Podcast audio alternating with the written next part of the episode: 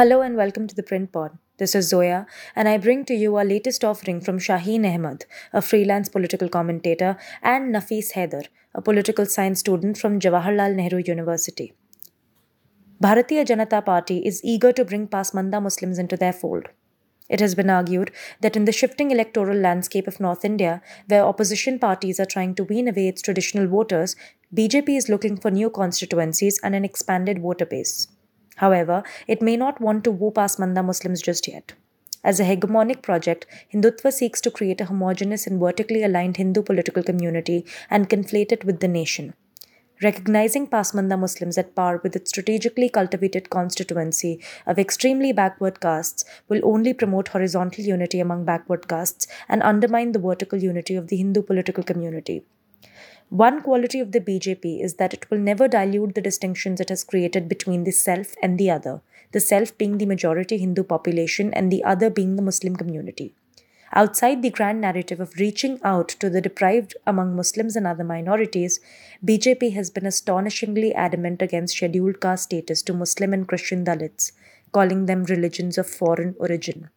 The government has filed an affidavit claiming there is no existence of documented evidence to prove social disability suffered by both communities. Though Prime Minister Narendra Modi has called on party workers to organize a Sneh Yatra or Solidarity March in support of Pasmanda Muslims, the hypocrisy is quite explicit. As former Rajya Sabha MP and head of All India Pasmanda Muslim Mahaz, Ali Anwar said, Pasmanda Muslims don't want sneh or affection, but samman or honor, which has been denied to them for long. He further added that if BJP had been genuinely affectionate toward the Pasmanda cause, it wouldn't have been ambivalent in the face of rising Muslim lynchings and anti Muslim riots, where most victims were Pasmandas. It is safe to say that BJP is not extending an olive branch to Muslims, nor has it moderated its ideological stance on Hindutva. It also does not indicate BJP's attempt at expanding its backward caste support base to assimilate Pasmanda Muslims. In fact, doing this will prove counterproductive for the party. Any effort to absorb lower caste Muslims in its traditional backward caste social base will blunt its Hindutva credentials and sow ideological con- confusion in its voter base, as also in its party and cadre.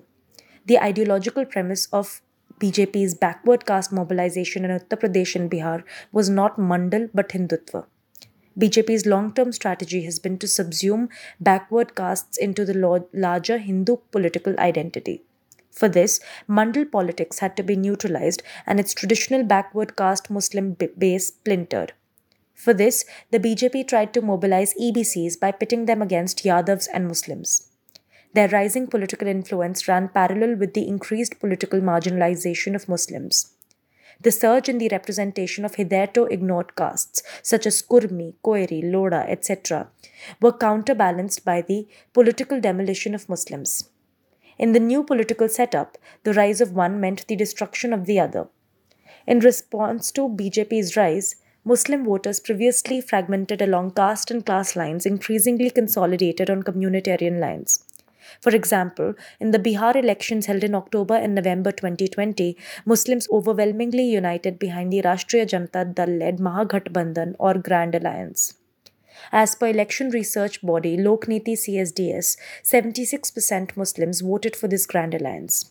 In comparison, only 5% voted for the BJP led National Democratic Alliance. It is important to note that Janata Dal United had assiduously nurtured a support base among lower caste Muslims for over a decade. However, its alliance with BJP prompted Muslim voters to unite on communitarian lines. Such consolidation was also seen in other states, casting a long shadow on the political fate of parties. While BJP comfortably won in UP, it lost by a huge margin in West Bengal and almost lost Bihar. Cultural and existential anxieties generated by BJP's aggression toward Muslims have allowed the elite Ashraf Muslims to reassert their hold over the community. BJP's threatening presence has helped them employ the motif of Qaum or community and pose as cultural custodians of Indian Muslims. BJP understands that to foster political disorganization among Muslims, it is crucial to separate Ashraf Muslims from the rest.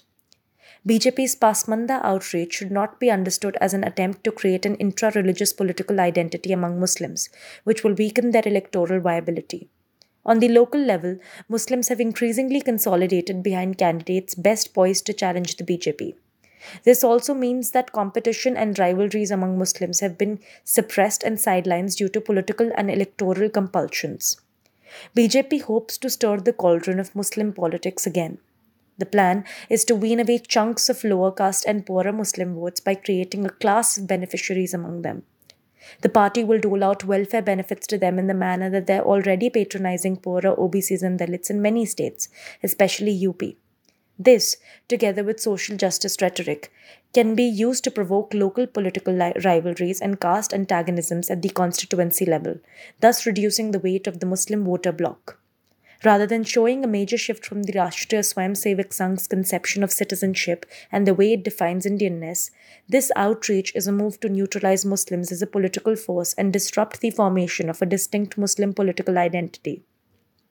Beyond the BJP's electoral calculations, Hindutva seeks to completely neutralize and invisibilize Muslims from political, social, and cultural spaces. BJP aims to homogenize the nation under a singular Hindu identity and suppress the articulation of alternate identities. Appropriating and assimilating pasmandas, though, is surely not how the RSS intends to do it. That's all for now. Stay tuned for more.